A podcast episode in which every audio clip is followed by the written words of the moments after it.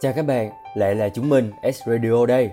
Cảm ơn các bạn vì đã lựa chọn lắng nghe những điều mà chúng mình chia sẻ.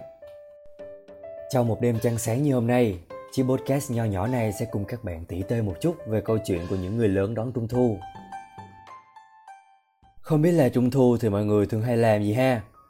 Thì uh, mình cứ cả tuần hết bận đi học rồi lại đi làm thôi.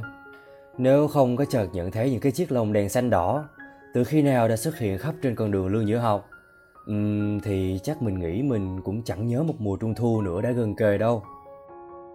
Đối với chúng mình thì uh, có lẽ trung thu chẳng còn là một dịp quá đặc biệt để còn háo hức ngóng chờ nữa. Nhưng mà sau những cái chuỗi ngày quay cù trong công việc thì có lẽ là trung thu cũng là một tín hiệu thú vị như nhắc chúng ta rằng nè trung thu rồi đó thì uh, có kế hoạch đi chơi gì chưa?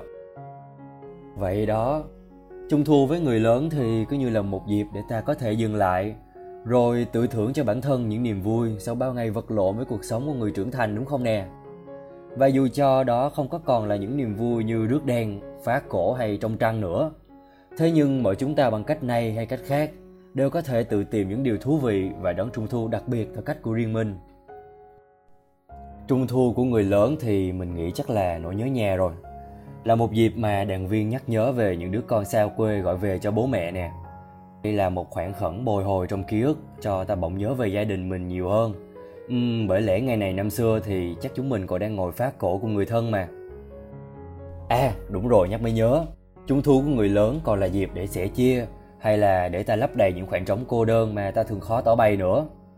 Uhm, đúng rồi, tự nhiên chúng mình lại có thêm một cái cớ để được gặp nhau đúng không nè? chở nhau đi lòng vòng ngắm phố phường hay có thời gian để kể cho nhau nghe những buồn vui dạo này ở chỗ làm hay chỗ học nữa.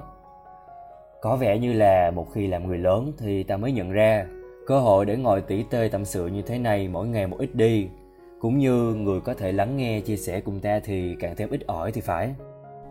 Mình thì cũng là một người trẻ đang tập lớn thôi, và chắc là cũng phần nào đó hiểu được nỗi chênh vênh của những năm tháng 20 khi mà chúng ta đã bước qua thời thơ ấu của mình nhưng cũng chưa chạm đến được ngưỡng trưởng thành nữa. Đứng giữa hai quãng đời đó là một tuổi trẻ đầy thử thách. Sự khắc nghiệt của nó đôi khi cũng làm mình thèm muốn được bé lại lắm, để mà có thể rũ bỏ mọi bồn bề đang gồng gánh trên vai.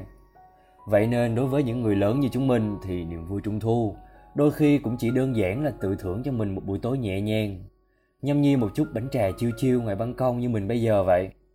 Không cần phải chen chút với dòng người tấp nập ngoài kia, mình tự thưởng cho bản thân một buổi tối được nghỉ ngơi nhẹ nhàng.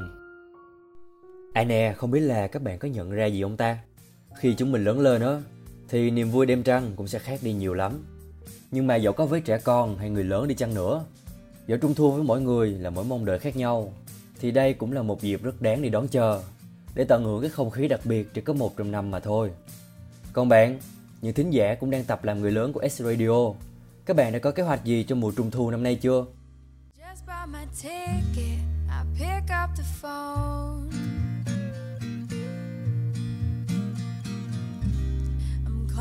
tell